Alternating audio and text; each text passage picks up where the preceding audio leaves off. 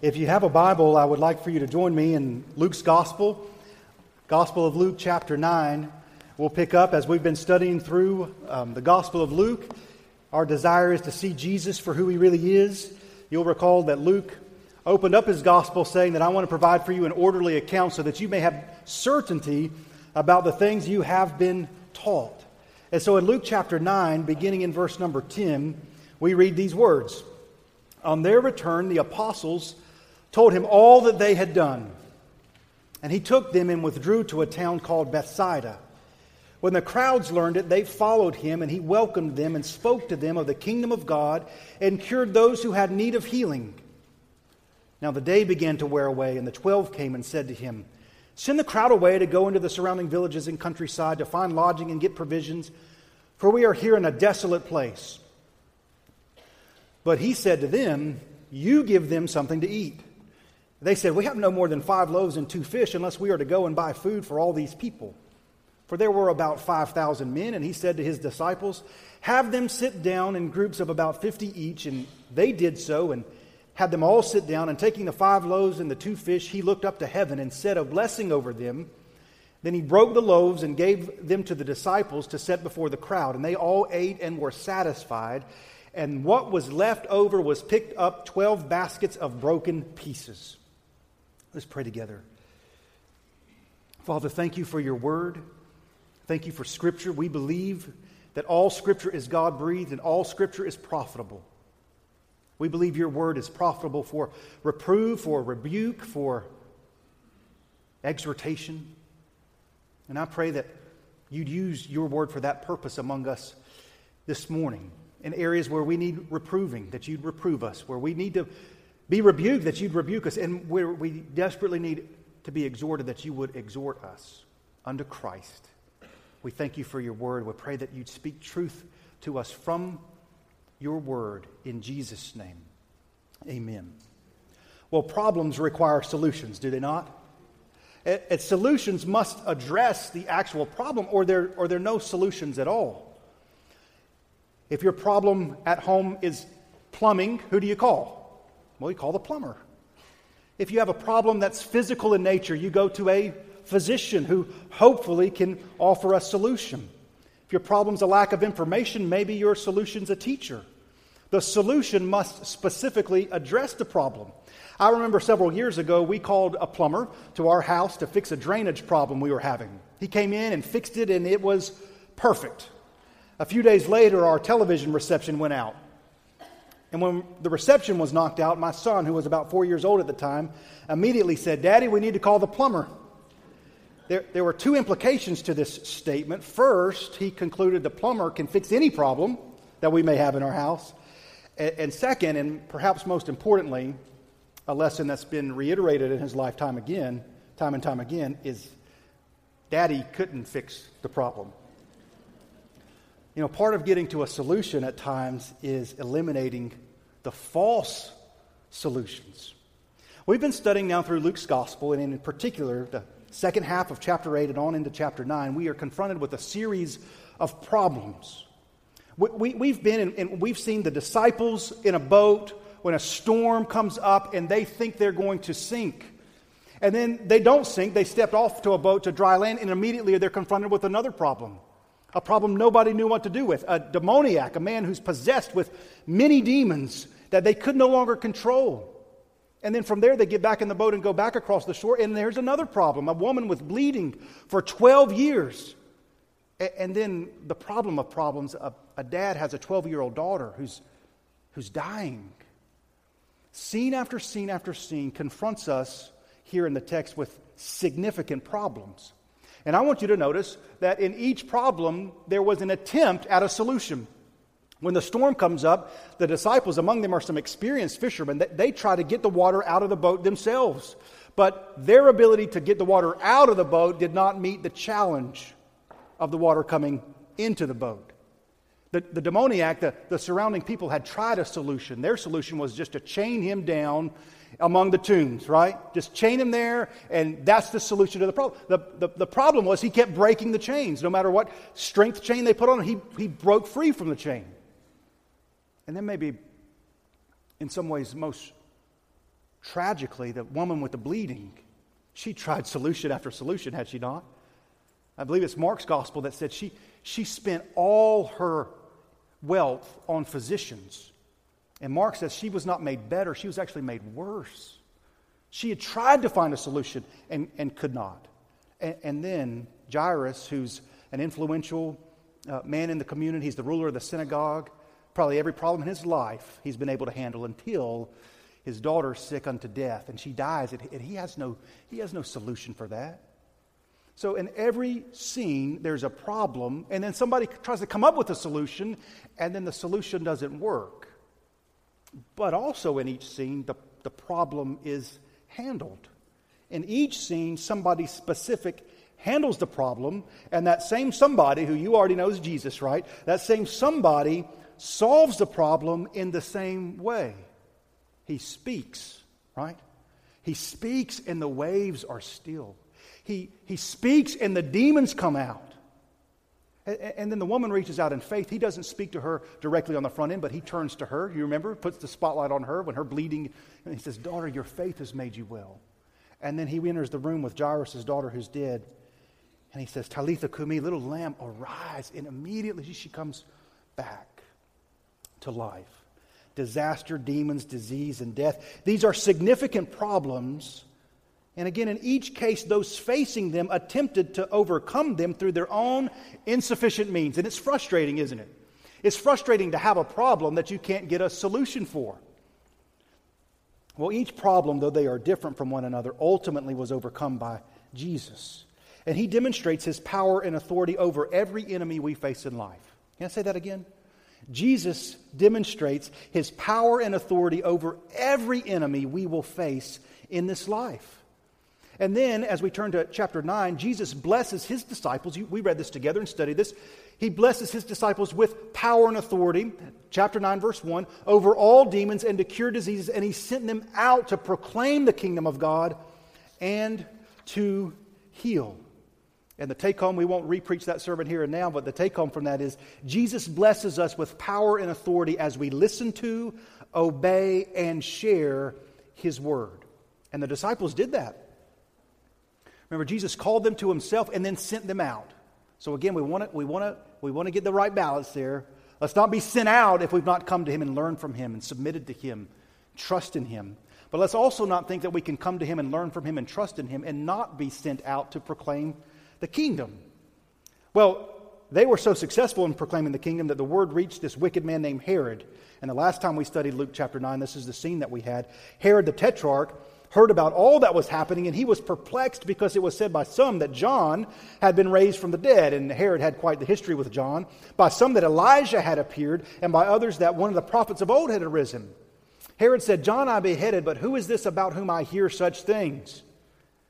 And he sought to see him. Who is this about whom I hear such things? That brings us to our text this morning as Luke continues to answer that question. It's a good question, by the way, isn't it? It's a question that you need to have an answer for in your life. Who is this? Who is this Jesus? And what is he all about? So we begin here in verse 10. Jesus had sent the apostles out, they had proclaimed the kingdom, they'd, they'd healed diseases, and they've come back to him. That's what verse 10 explains. On their return, the apostles told him all that they had done. That would have been an interesting discussion, wouldn't it? They come back and share with him all that they've done. And I'm just wondering, as I read that text, it was a thought that popped in my mind how would that go in my own life if I've shared with Jesus today all that I did this past week? If, if, I, if, I, if I was with him and had to give an account of how I've spent my time this past week, let me tell with him, let me, let me tell him rather all that I've done. We will give an account, by the way, right? You know that. We really will stand before him. We, we really will say, here's how I've spent my life. Uh, they, they do that about this time that they've had. And he took them and withdrew apart to a town called Bethsaida. Uh, so the original plan is that they're going to withdraw to a, to a quiet place, a peaceful place, and, and they're going to have a time of re- reflection. They're going to have a time of sharing. They're going to have a time of relaxation, and then everything changes. Their schedule is completely interrupted. You ever have your schedule interrupted? How interruptible, is that even a word? how interruptible are you? You know, I have a little bit of a problem in my life, and that I like to plan out well in advance and structure my day, and here's what I'm going to do, and here's what I'm going to do it, and so on. And then when interruptions come along, I tend not to handle them very well. What you're going to see here is the disciples, they do not handle this interruption well at all. In fact, there's only one person who's going to be well equipped for the interruption, and that's going to be Jesus. So if you've got a handout and want to follow along here in the points that we're going to, uh, by God's grace, make, the, the, the, the, on the outline, the first thing is number one, the first problem. The first problem is there were a lot of people. Luke tells us here, uh, verse 11, when the crowds learned it, learned what? That the disciples and Jesus had gone away to a desolate place. When they learned it, they followed him. And he welcomed them and spoke to them of the kingdom of God and cured those who had need of healing. And it's interesting that they want to track Jesus down. It, the, the, truth of the matter is, when Jesus, and this is what the disciples up to this point have been doing, when Jesus is accurately proclaimed, accurately understood, and people understand him for who he really is, guess what Jesus does? He attracts people to him with tremendous power. I mean, he's out in the middle of nowhere, and, and they're going to go track him down. That's interesting about Jesus, and it's also said of John the Baptist. He was preaching out in the middle of nowhere. And when the kingdom of God comes with power, people will seek it out. They had to go to a lot of effort to find him. There were a lot of people. A lot of people came to him because a lot of people had a lot of needs. Look at what is said here in the text. It says, When the crowds learned it, they followed him, and he welcomed them and spoke to them of the kingdom of God and cured those who had need of healing. Now, this crowd, we know there's 5,000 men, so so it's, uh, it's a lot, as thousands and thousands of people are coming when you include the women and the children. This crowd is made up of people who are suffering. Now, I want you to try to picture the scene in your mind thousands in need of healing. They're the blind, they're the crippled, they're the deaf, there's the mute, there's the diseased. There's parents who are bringing their children. It's, it's the type of crowd you may see gathered today in an emergency room, but it's thousands and thousands of them. And I want you to notice how Jesus responds to them. Pay attention to the verbs in verse number 12. Excuse me, in verse number 11. When the crowds learned it, they followed him, and he, what's your first verb? Welcomed them, spoke to them of the kingdom of God, and cured those who had need of healing. He welcomed them, spoke to them, cured them. Think about the verbs and the picture they paint of your Savior if you're a follower of Jesus. Aren't you thankful that each of those words is in the text? Imagine if he'd welcomed them, but then couldn't help them. Or imagine what it would say of the character of our God if he were willing to cure them, but he believed it was beneath him to speak to them. Isn't it great that he welcomes them and he speaks to them and he cures them? Jesus is a welcoming Savior. He doesn't look at that crowd and say, Oh, no, I can't believe they're coming. Our plans were here to get to a desolate place. Now, that, I think, is how some of the disciples are going to feel. We'll talk about that in just a moment. But Jesus didn't mind being interrupted. He said, I've come to seek and save the lost. I'm so thankful that he shows great compassion for people throughout Luke 8 and 9, hasn't he? We see, first of all, he shows great compassion to individuals. The individual, remember, he got into the boat that they had the storm in to go across the sea to get to just one person, the demoniac. Remember? He heals the demoniac, and then the surrounding people beg him to leave. And the Bible says he got back in the boat and departed. He made the whole journey for one person. And then he's surrounded by the crowds. And Luke says that the woman reached out with the bleeding and touched him, and he stopped everything. He, he cares about individuals, but now Luke is say, saying to us, he welcomes the whole crowd. I want you to know, I want you to know, you, you're not part of a blind, or excuse me, a, um, a mass of people that your face just sort of blends into Jesus. He knows you, loves you, concerned with you. He has great compassion. So the problem, the first problem is there are a lot of people, And then the second problem is there were a lot of people, or not the second problem, but underneath the same uh, point, there were a lot of people and they were hungry. Now, there must have been a variety of pains Jesus healed among the crowd. Again, blind or deaf or mute, diseased. But they all have one thing in common. Now they're hungry, right? Food is a universal human need. And there's a legitimate physical need that must be met for thousands. I also think there's a little bit more going on here that, uh, that we can clue in from the, from the text. I want you to, your eyes to go back up to, to Luke chapter 8, verse 55. This is when uh, Jesus raises Jairus' daughter, the 12 year old girl, from the dead. And then there's a, a, little clue here, I think. Luke 8 55. And her spirit returned, and she got up at once. Now, notice what happens here. He directed that something should be given to her to eat, right? Something, uh, Jesus heals her raises her from the dead, and then immediately says, I want you to make sure that she has something to eat. Now, we, we fast forward in time a little bit, and here's with the 5,000 plus crowd, this crowd of thousands and thousands, and he's healed and he's healed and he's healed, and then they're hungry. And so, what goes on oftentimes in the Gospels is there's real things done in the real physical world, but they teach spiritual truth. And in many ways, this is a, this is a living parable. Jesus has healed them, and now what are they? Now they're hungry. And this is a spiritual implication is this Jesus heals you, raises you from, from death to life. Ephesians 2. You were dead in your trespasses and sins in which you once walked, following the course of this world, following the spirit of the power of the air that's still at work among the sons of disobedience. But God, being rich in mercy, even when you were dead, praise His grace, right? Made us alive together with Christ. It's by grace you're saved through faith. It's the gift of God. So He raises you to life. But then you know what? If you're a believer in Jesus Christ, after you've been raised from death to life, you still need something to eat. You still need to be sustained. You still need His, well, you still need His Word. Yes, there's a moment of conversion, but then there's also all the days of your life that come after the conversion. Now, now we find something similar here. Jesus heals people, and followed that is their need for food. So, who does he say in both instances should give either Jairus' daughter something to eat or now the crowds. You, you see, here's the pattern. Jesus does what only Jesus can do. He heals, whether it's a physical healing like resurrection or physical healing like um, uh, is, is done here in, in, with the thousands, but then he directs somebody else to give them something to eat, right? You, you following along in both those cases?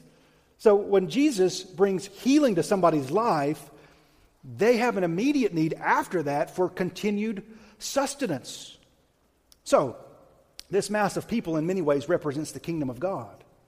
Right? If you looked out at that mass of people, you wouldn't have thought that that's a, that's a glamorous group of people. You would have thought that, that man, that there's, there's somebody on par with, with uh, say, a Roman legion or something like that. But that, that's, that's who the kingdom of God is made up of. Those who recognize they've got desperate needs and got nowhere else to go other than Jesus. And if he's out in a desolate place, man, we're going out to a desolate place. For such is the kingdom of God. Blessed are the poor in spirit. Theirs is the kingdom of God. There were a lot of people, they were hungry, and then we're told from the text, the last portion of this first problem, and it was about to be dark. Right? So, so there's a time constraint added here. And the disciples are getting antsy. They're getting nervous. The sun's going down. You got thousands of people out in this desolate place. There's no street lamps coming on, right? It's going to be dark, and it's a significant problem. In their rush to find Jesus for healing, they were apparently ill prepared, this group of thousands of people. In their desperation to reach him, they had not brought any provisions with them. So the disciples get antsy, and that brings us to our second problem. The second problem involves the, the disciples. Let's see how they respond. In verse 12, it says, Now the day began to wear away, and the twelve came and said to him, Send the crowd away to go into the surrounding villages and countryside to find lodging and get provisions for we are here in a desolate place. But he said to them, You give them something to eat. They said, We have no more than five loaves and two fish, unless we are to go and buy food for all these people, for there were about 5,000 men. So, the first thing that we see here in this second problem is the disciples lack, lacked compassion. The very attribute that's so readily seen in Jesus is nowhere to be found in them. And this is, a, this is one of the important themes, I think, in Luke's gospel. There's two other texts I want you to see uh, uh, quickly. One, maybe just turn a page or two over to Luke chapter 10 and verse number 29. We'll get to this text and study it in greater detail in the coming weeks. This is a well known parable of the Good Samaritan. And I want you to notice what is the, the defining characteristic of the Good Samaritan.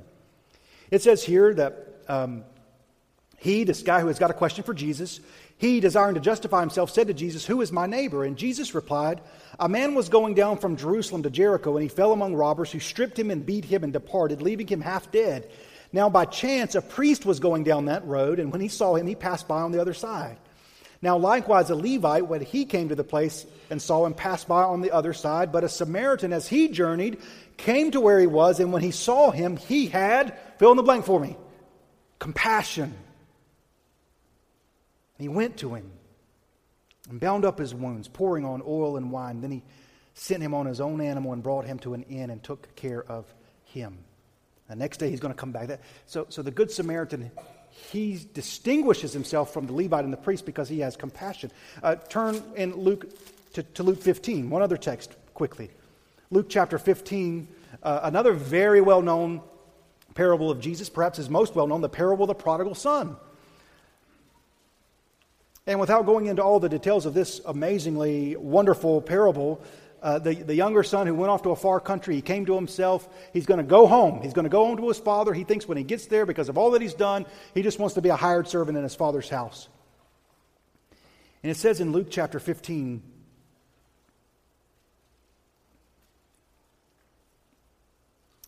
let's begin in verse 19. The younger son says, I'm no longer worthy to be called your son. Treat me as one of your hired servants. That's what he's planning to say when he gets there. He says, And he arose and came to his father, but while he was still a long way off, his father saw him and felt, do you see it? And he felt compassion. And he ran and embraced him and kissed him. Now, how do you know if you are a person of compassion? In those two texts, whenever, whenever uh, either the Good Samaritan or the father in the parable felt compassion, they did something. They didn't just stand there feeling compassionate. Compassion always leads you to action. The disciples don't have any compassion, and therefore their plan was not to do anything. That's a big problem, isn't it? They say, here's a big problem. You know, there's some people who are experts in defining problems. But if you don't have compassion, your conclusion is, I see what the problem is, but it's, it's not my problem.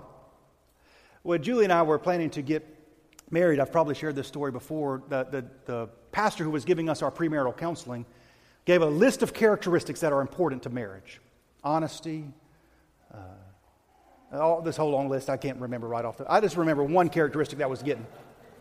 That was given. It was compassion.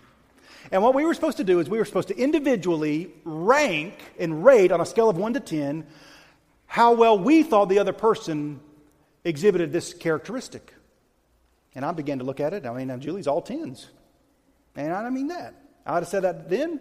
I say it now. And, and, so, so we had to turn it in, and then he would sit down with us. And when I'll never forget it, we were sitting in a restaurant, and, and he, he got out the list. I was like, oh, yeah, man, I gave her all tens. And, and, and he said something I didn't anticipate. Actually, what we were supposed to do is we we're supposed to rate the other person and rate ourselves. And then if there was any uh, inconsistency in the rating system, we were going to talk about it. And uh, so he said, well, interestingly enough, there was only one character trait where you had a disagreement between the two of you? I said, that's interesting.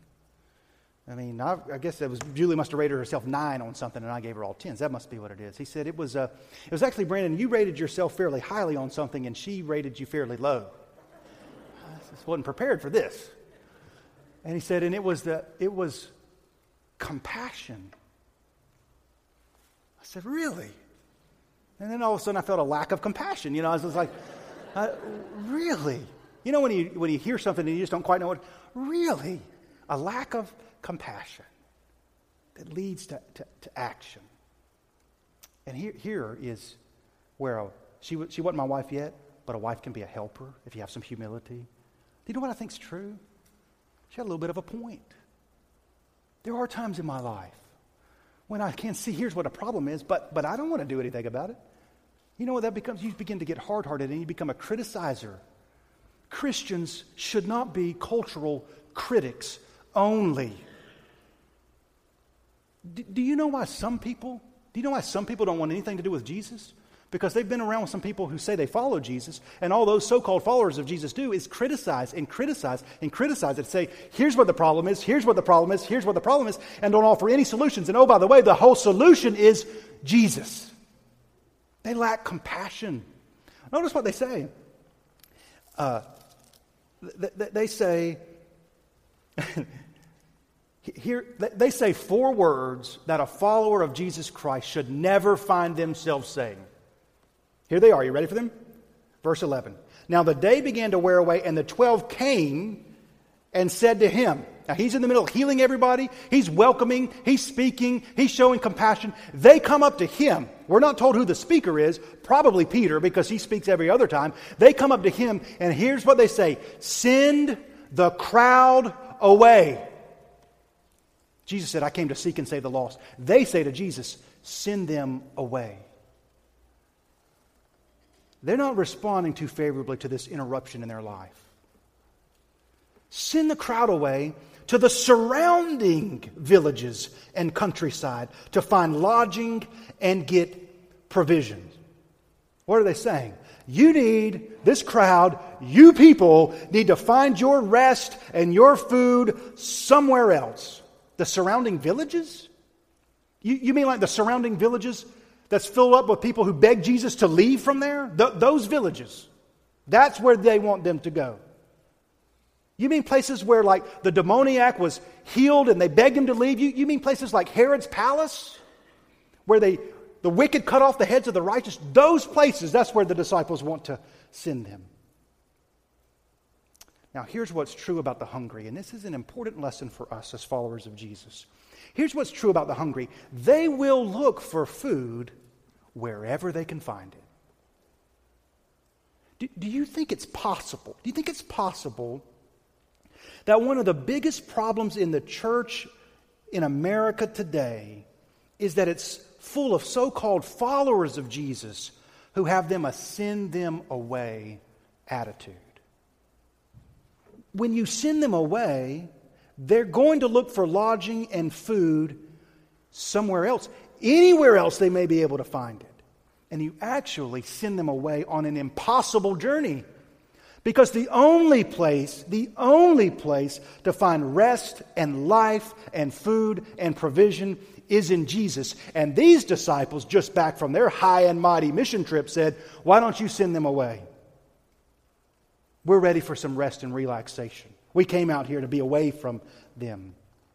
And I've met a lot of people who, in great desperation, are looking for rest. They are looking for hope. And then they end up looking for in places that can never provide any of those things. I need somebody to point them to Jesus. He says, Don't send them away. You know what Jesus did? He welcomed them. You saw that in the text, right? Now, these, these guys, these disciples, they're wanting to establish a, a, a, a group of people that's called Send Them Away Memorial Church. And we don't give names to churches like that, do we? we? We come up with better names. Hope Baptist Church. I like Calvary Baptist Church. That's a great name, isn't it? They have Send Them Away Church. Now, we'd never name a church that, but there are churches like that. You just go, go somewhere else. When I was in Mumbai, India, a few years ago, we came to the end of our time. It was the day that we were leaving. I believe it was a Friday. We were going to fly out that night. And all week long, we had been walking in villages, sharing the gospel, had had, had, a, had an amazing week had been in places they'd never heard the name of Jesus before. We've been in places they'd never seen people who looked like us before. We walked in one village, and, uh, one person in the village spoke up. I was with a Pastor Robin from Sunset Baptist. Uh, he looked at us and said, Are they from National Geographic Explorer? That's the only people who look like them that we've ever seen here. I said, No, we're not from National Geographic. We've come to share with you an important message, though, and got to sit in that village and share the gospel, share about Jesus Christ at the end of our time said, Have you ever heard this before? And to a person in that village, you know what they all said? No. We've never heard that before. It had a great week, but it had been an exhausting week. It had been a long flight over there. My body never got adjusted to the clock, so I found myself there night after night, two and three and four in the morning, just staring up, trying to pray, but, but not being able to fall asleep. So by the last day, I was pretty tired, I was pretty exhausted, just ready, just truthfully, for a little bit of a break. And we had about an hour prior to departing to the airport, so I walked to a nearby mall to get something to eat. Nothing uh, too terribly glamorous. It was McDonald's. And I sat there with my chicken McNuggets and large Coke and began just to unwind a little bit, to reflect on the week. And about the time I opened my pack of barbecue sauce, I noticed a man uh, kind of cat a corner to me at another table, just staring at me. I saw him at the corner of my eye and immediately thought, if I make eye contact with him, he's going to want to talk. Then I bet we don't even speak the same language. So, so, so I won't make eye contact with him so we don't have to do the whole awkward, oh, I don't speak your language, you don't speak my language, and we just save ourselves the trouble. And I noticed he just kept staring at me. and finally I looked over at him, and just as I feared, he wanted to talk. I'm not real talkative to begin with, and I'd been talking all week. I'd reached my talking max. I just want to sit there with my McNuggets and my Coke to taste a little bit of home. and he began to speak flawless English. Though born in India, turned out he lived in the United States. And he began to talk and talk and talk. And I began to get irritated. I just wanted a few quiet moments to gear up for the flight. I don't like flying, and just the thought of the whole multi hour trip, I don't, this is a little anxious. And he just kept talking and asking questions. You're not from here, are you? He asked. Well, no, I'm not. What gave it away, right? How did you know? And I find myself getting more irritated by the McNugget. I'm tired, I'm hungry, and I've been witnessing all week long. I just want to be left alone. I want this guy, you know what I want? I want him to go away. My mission trip is over. That's what I'm thinking to myself. And then God gave me the grace to see myself for myself. Has that ever happened to you? That God gives you grace to see yourself for who you really are? I got a glimpse of myself from His perspective. Mission trip over? I even said that in my mind. Our mission trip on earth is never over. And I've been frustrated all week to a degree that I could never find someone that I didn't have to speak to through a translator. And now here I am in a McDonald's in Mumbai at their mall, and here's a guy that we don't need a translator. That's how the disciples felt. They just got back from this trip. They're exhausted, they're tired, they're looking forward to some rest. And then thousands of people show up, and you know what they say? Jesus, would you please just send them away? Well, the contrast is pretty clear. They want the crowd to go away, Jesus wants to welcome them. And it begs the question for us as individuals, in your family, and in our church are, are we a send them away people, or are we a welcome, come here to Jesus people? The, the first problem because there's a huge crowd and they're hungry and it's late. The second problem is the disciples lack compassion. And then added to that, the disciples lack com- compassion and had limited resources. It becomes evident to them that Jesus is not going to let them go with plan A. Plan A was to send them away, so, so they come up with plan B. They said, send the crowds away and go to the surrounding villages and get provisions there. But he said to them, verse 13, you give them something to eat. And they said, We have no more than five loaves and two fish unless we are to go and buy food for all these people. Plan A, Jesus is nixed. So plan B, they adopt a plan that unfortunately many people adopt and churches adopt.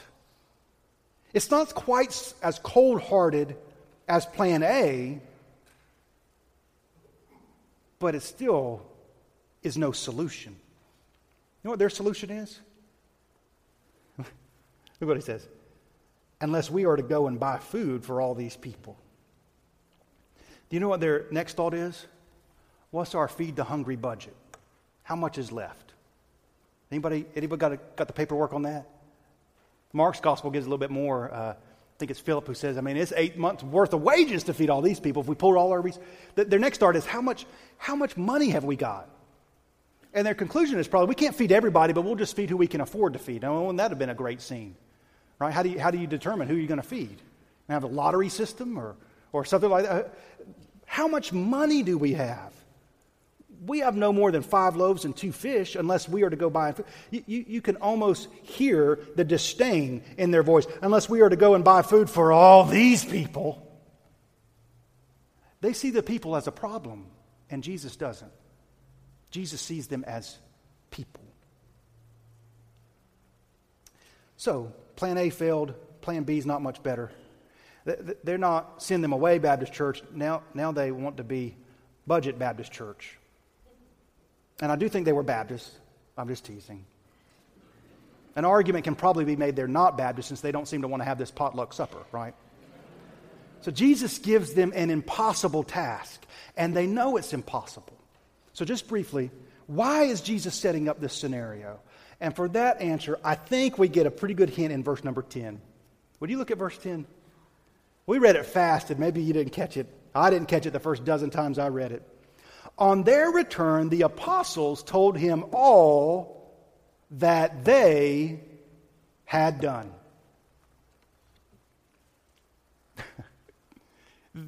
They're going to tell Jesus what they had done. And, it, and it's almost like Jesus. He, he's, he's brought them to a uh, withdrawn place called Bethsaida, a desolate place where they're kind of cut off. And Jesus says, Okay, you want to tell me all that you're capable of doing? Let me present you a scenario that immediately reveals your great limitations. You're going to tell me what all that they've done? Oh, okay, okay. Let's see now what you can do here. Is it possible the apostles, after a successful mission trip, began to get a little bit big headed? Is it possible they've been so successful in ministry that they forgot how they operated? So Jesus gives them a task that exposes their limitations.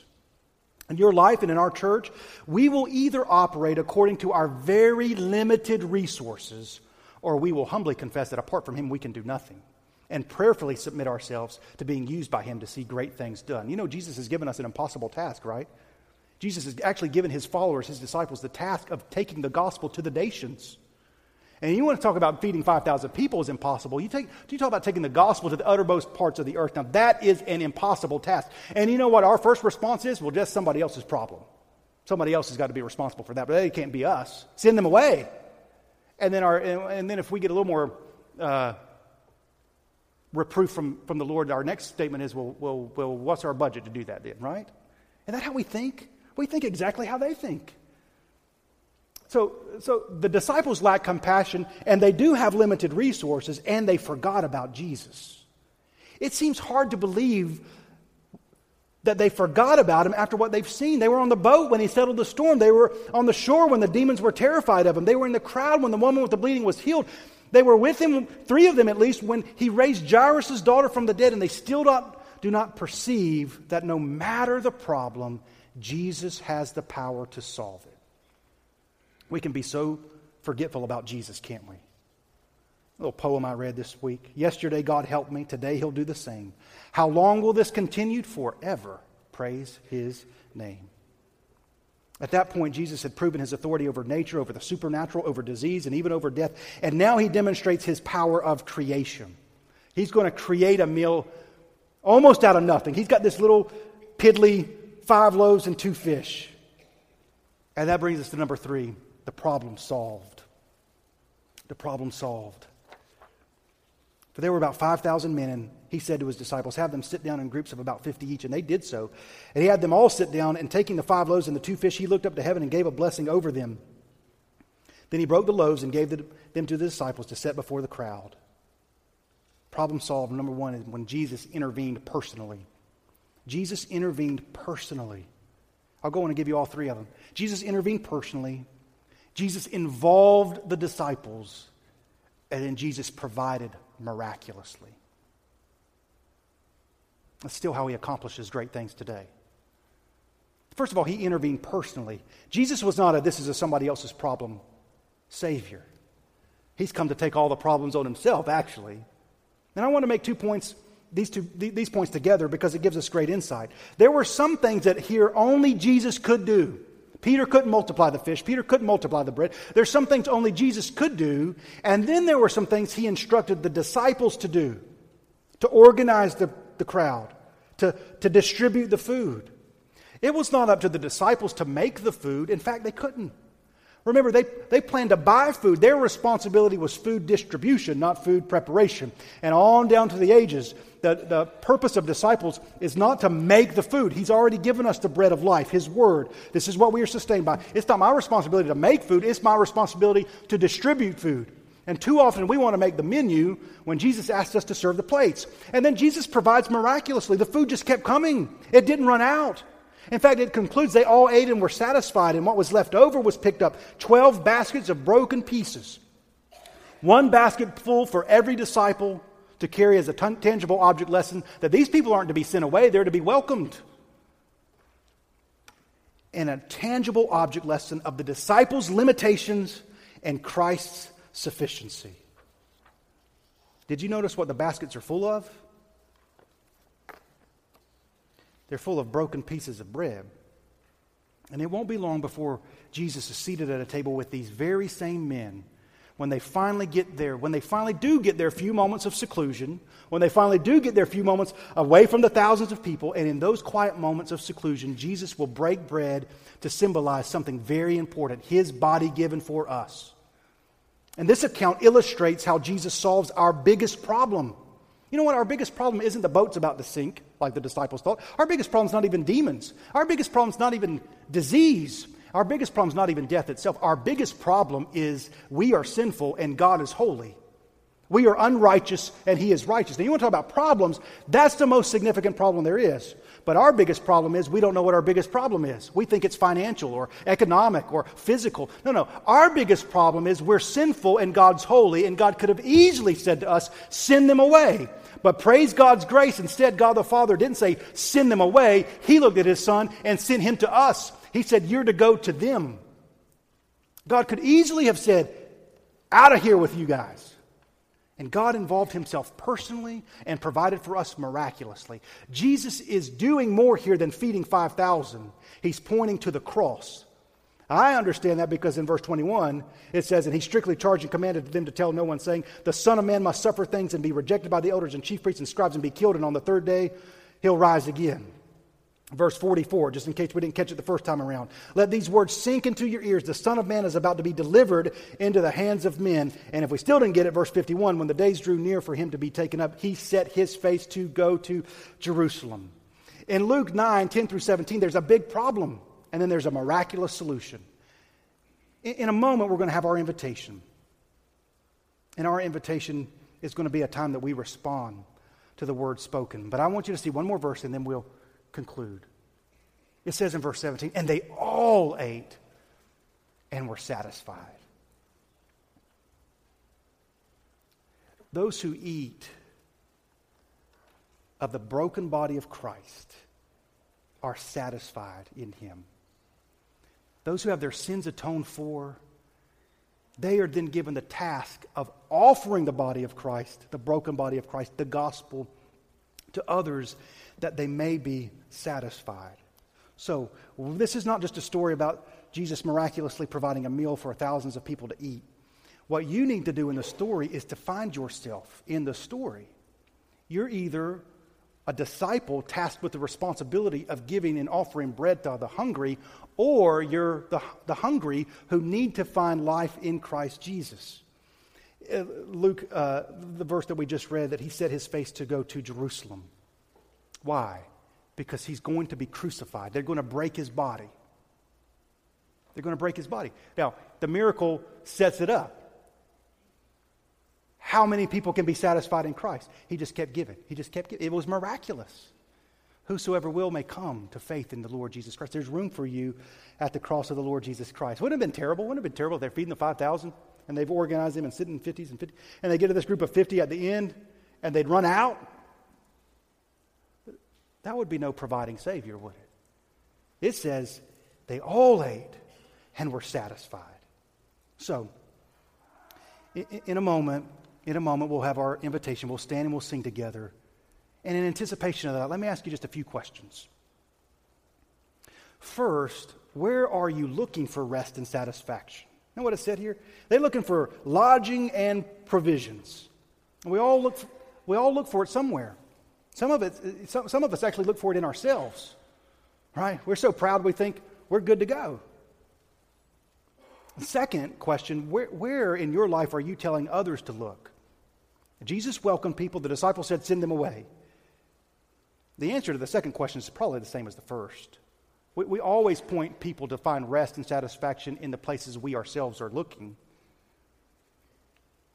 And third, do you welcome people to Jesus or do you send them away? And do you rely on your own limited resources to minister to others or humbly confess your limitations and rely on Jesus to be at work among those whom you serve in ways that only He could? So this morning, let's stand together. I'm going to invite you to respond in one of the following ways.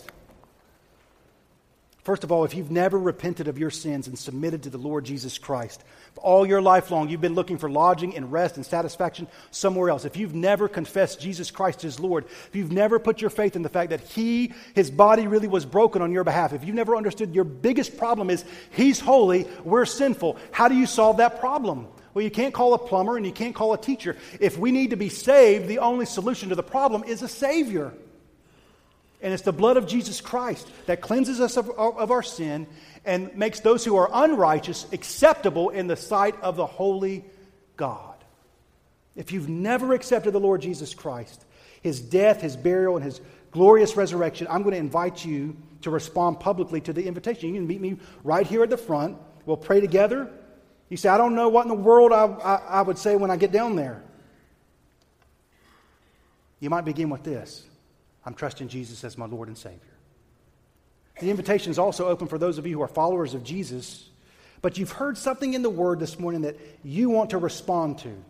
Perhaps you were convicted by the Holy Spirit. You've become a send them away kind of person with a send them away attitude and a send them away uh, behavior instead of a welcoming person. Now, we can certainly pray together about that, or you may want to be on your knees before the Lord, asking God uh, to, to mold you and shape you to be more like Jesus. There are a lot of hungry people in the world, and the hour is late. The hungry are in Mumbai, they're in Missouri, they're in Guatemala, and they're in Rocky Mount. And God does not desire for us to send them away. Actually, it's just the opposite. His desire is to send us to those who are hungry. Jesus says, Why don't you start with this basket full of broken bread? Our resources are limited, but what He offers is sufficient. Father, would you lead our time as we seek to respond faithfully to what your word says? We have no other hope but Jesus Christ. The cross of the Lord Jesus Christ is the only means for sinful people and a holy God to be reconciled to each other. So, Father, would you lead our time of invitation? If there's anybody here, they've looked for rest and lodging and food in a thousand other places, and they're realizing now that Salvation is only to be found in Christ. I pray you'd give them grace to respond to a public invitation. And for those of us who are followers of Jesus Christ, I pray you'd speak clearly to us and help us to respond that we're not a people who say it's somebody else's problem, but it's our privilege, our blessed privilege, to offer the gospel to others. I pray you'd help us to respond in a way that glorifies our Savior. In Jesus' name, amen.